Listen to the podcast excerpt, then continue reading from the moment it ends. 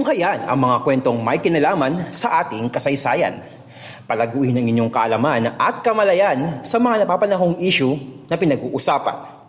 Narito na ang Fact on Track sa podcast.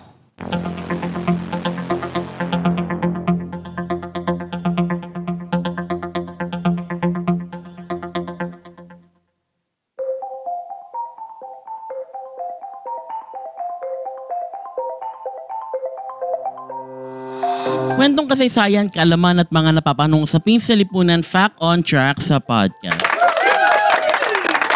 So dating gawin, mapapakinggan tayo sa ating mga audio platforms sa Spotify, Anchor, Pocket Cast, Google Podcast, and sa Red Circle every Thursday and sa ating mga video platforms such as sa YouTube and sa Facebook page which is ang, ang channel ng YouTube natin ay sa Podcast ni Mans. Same goes with the Facebook page Podcast ni Mans.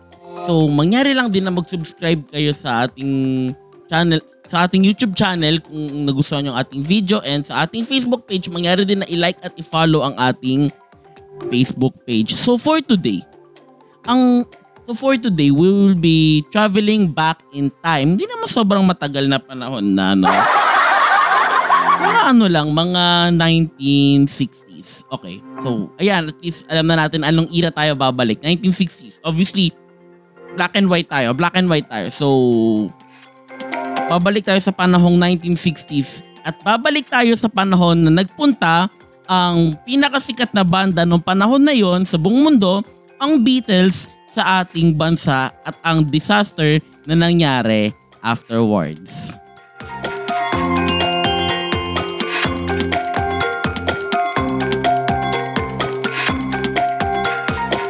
Fact on Track sa podcast.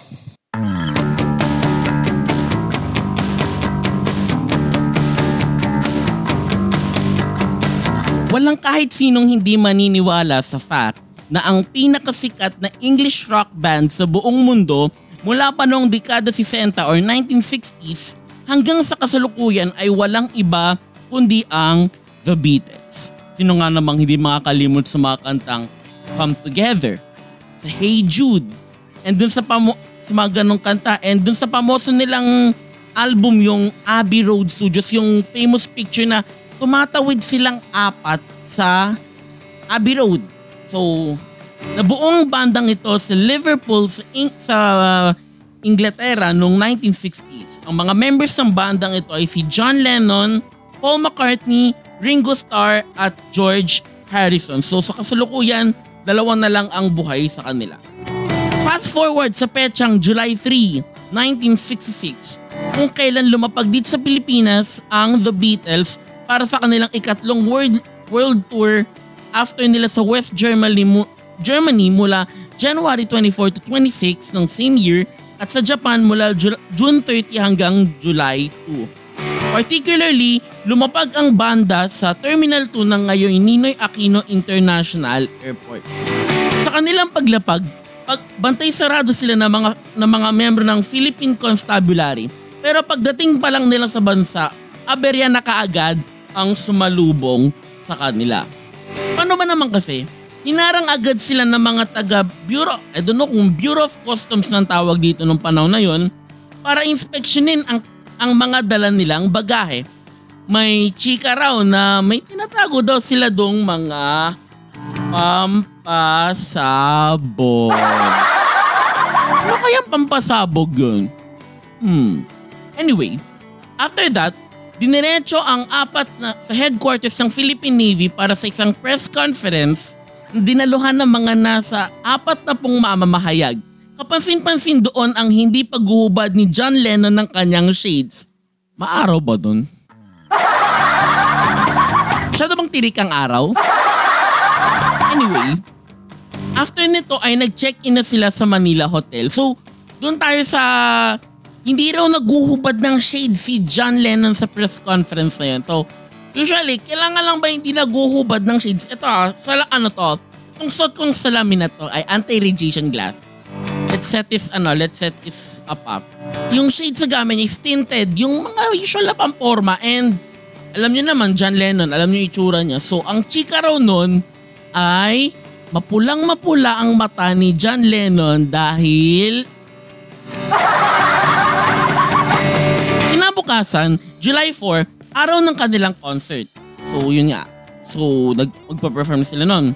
Ginanap ito sa Rizal Memorial Football Stadium sa Maynila. Dahil sa pagiging popular ng banda, hindi katakatakang naging sold out ang 80,000 concert tickets na nagkakahalagaan noon ng 50 pesos para sa patron or VIP. So yung pinakamalapit sa kanila, 30 pesos para sa grandstand ringside, 20 pesos para sa field reserved, 15 pesos para sa grand, grandstand reserved, 5 piso naman para sa field ringside, field section at grandstand, at 2 piso naman para sa general admission. So for reference, ang isang dollar nun ay 3 pesos. Let's set ano, so may inflation na rin kaya 50 pesos. Siguro sa mga panahon na to, mga nasa 30 to 50,000 na yung alaga nun. Dalawang shows ang idinaos. Ang isa ay, igina, ay ginanap noong alas 4 ng hapon at ang isa naman ay noong 8.30pm. Sampu lang ang kanilang kinanta sa kanilang concert plus front acts nila Records Duet, Wing Duo, Mitos Villarreal, Downbeats led by Pepe Smith RIP at si Pilita Corrales. As usual, sigawan ng mga nanonood at nakikikanta pa sa Beatles. So ito ah, So sa mga nagpe-perform ng mga banda, usually may isang setlist lang sila na tinutugtog. And may bayad yon, may bayad yung setlist na yon.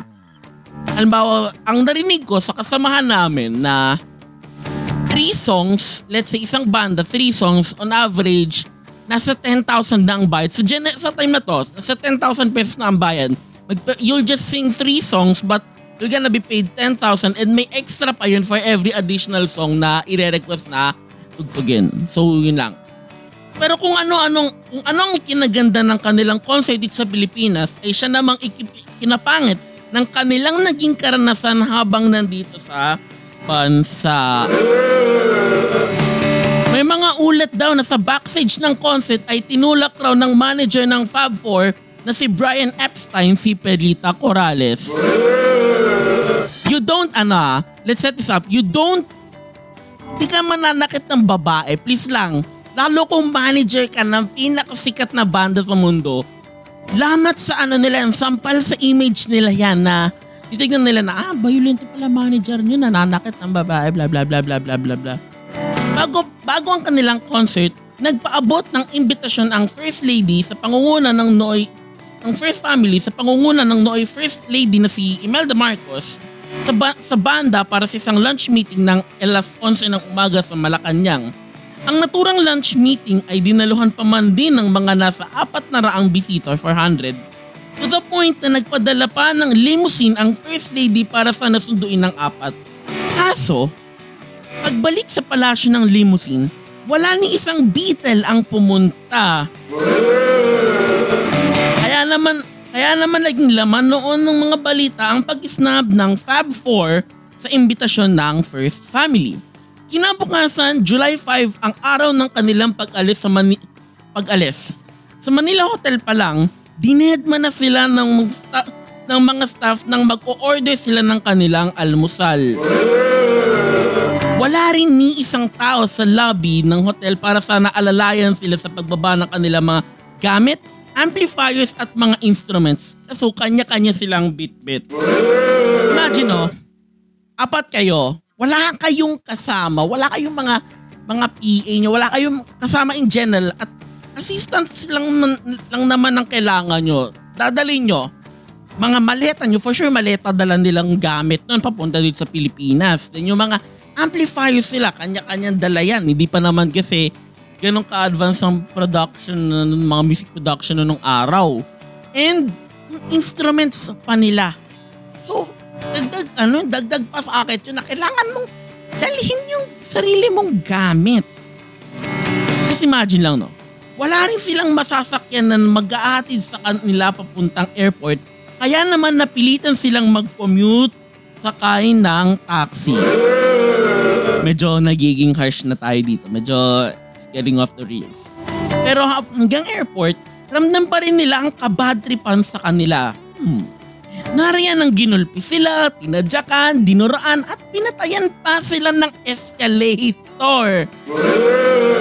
So imagine oh, ganun, ganun pa rin yung dala nila, mga personal na gamit nila, mga instruments nila and yung amplifiers nila. So, aaka- for sure, aakyatin mo yung ano yon, paakyat ng direksyon ng escalator nun.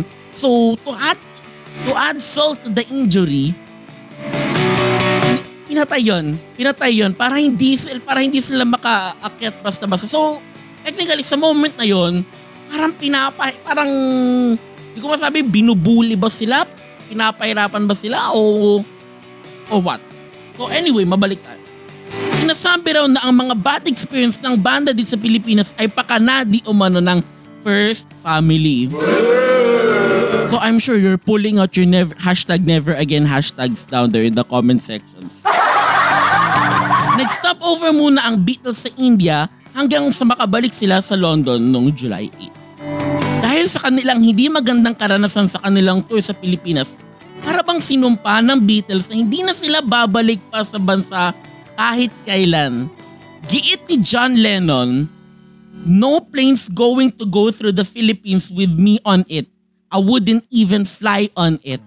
Big words, big words mula sa frontman ng pinakasikat na banda at that time. So, for sure, grabe yung atrocity na naranasan nila noon na paalis sila na, come on, just please help us. Like, no, no, no, no, no, no, I don't care about you. Ayon naman kay George Harrison, ang kanilang gitarista noon, kung meron lang daw siyang atomic bomb, hmm, ay ihuhulog niya raw ito dito sa Pilipinas. Pero alam ko kasi at that time may pinirma agreement ang U... Ah, hindi. Ah, Britain. Alam ko may pinirmahan silang agreement about sa ah, mga nuclear weapons. So, that's not allowed. Nang tanungin naman si Paul McCartney kung may balak pa ba siyang bumalik dito sa Pilipinas, anya ay babalik raw siyang may dalang H-bomb. So for context, H-bomb or hydrogen bomb, mas malakas pa to sa atomic bomb. Kasi ang nangyari dito, nag kung paano yung process ng ginagawa sa mga atomic bomb, yung mga radioactive elements, dito ang ginagamit naman na element of choice is hydrogen and yung gumagawa ng mga gumagawa ng iba't ibang mga yung mga deuterium, tritium, gumagawa ng mga ganong atoms and mas malakas yon kumpara sa atomic bomb. Minsan ang tinangka ng kolumnista at Beatles fan na si Danny Samonte na makapanayam si Paul McCartney. At nang malaman ni McCartney na mula sa Pilipinas si Samonte, tinanggihan niya ang paanyaya nito na makapanayam siya. Pero nakapanayam naman ni Danny Samonte ang dating unang ginang na si Imelda Marcos. Mababasa sa artikulo ni Samonte sa Philippine Star noong October 9, 2011 ang pahayag ng dating unang ginang. Ayon kay Madam Imelda, I am a big Beatle fan and when I heard they were being manhandled, I think mishandled yata to, o manhandled, whatever. I immediately ran to the airport and had it stopped. Dagdag pa ni Madam Imelda, being a big fan of the Beatles, I made representation with the Philippine promoter to invite them to lunch at Malacanang Palace so that I can personally welcome them to our country together with my family and friends who are also big fans. Honestly, I was disappointed with their non-appearance but later understood that there was a miscommunication and bore no grudges. At least hindi nila tinake yun personally. Matapos ang kanilang tours dito sa Pilipinas, hindi na nagawa pang mag-live tour ng Beatles. Pero kung totoo man napakana ng First Family ang hindi magandang pagtrato sa Beatles dito sa bansa, masasabing ito ay teaser or foreshadowing pa lang sa madilim na panahon ng rehimeng Marcos.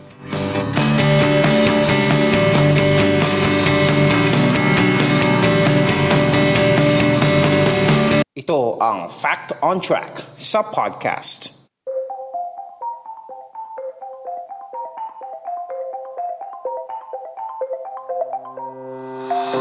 So, yun nga, no, yun yung nangyari nun sa kanilang disaster na pagpunta nun dito sa Pilipinas. So, ang chika nga raw, kaya una, in the first place, no, kaya sila naharang sa customs kasi may dala daw silang pampasabog. pampasabog ng ano? Ano? Mag, ano, magte-terrorist attack sila dito sa Pilipinas? Ay, hindi naman, hindi naman, hindi. Ibang pampasabog, pero we chose not to disclose that kasi may mga may mga ano, may mga minus na nakikinig. Gusto natin maging mabuting impluwensya sa kanila. But please, stay off the weed. I just had some Stephen A. Smith reference, eme lang. So anyway, yun. So comment down below kung ano ang inyong, kung meron man kayong paboritong Beatles song na, meron man kayong paboritong Beatles song, no? So, saan nila tayo maaaring sundan? So personally, maaaring nyo akong sundan sa aking socials, sa Twitter and Instagram at SNRMLNC. So pares lang ng name yun. And maaari nyo ring, and maaari nyo ring sundan ng ating ang ating podcast ni Mans sa YouTube, sa ating channel, Podcast ni Mans, sa Facebook, sa pod, Podcast ni Mans, mangyaring i-like at i-follow din ang ating page, and sa ating Instagram at Podcast ni Mans. Sa ating mga audio platforms, maaari niyong sundan ng Fact on Track sa podcast and sa Jeep, ang GPS Podcast sa Spotify, Anchor, Pocket Cast, Google Podcast, Red Circle, and exclusively for GPS Podcast sa Apple Podcast. So, yun lamang para sa ating edisyon ng Fact on Track sa podcast ngayong araw. God bless everyone. God bless the Philippines. Purihin po ang Panginoon. And adios.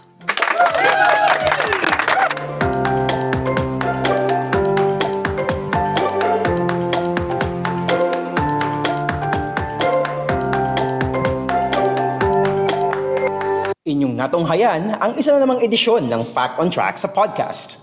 Patuloy na subaybayan ang Fact on Track sa Spotify, Anchor, Google Podcast, Red Circle at Pocket Cast. At mag-subscribe sa podcast ni Mans sa Facebook, YouTube, Twitter, Kumu, Laika at TikTok. Maraming salamat sa inyong patuloy na pagsubaybay.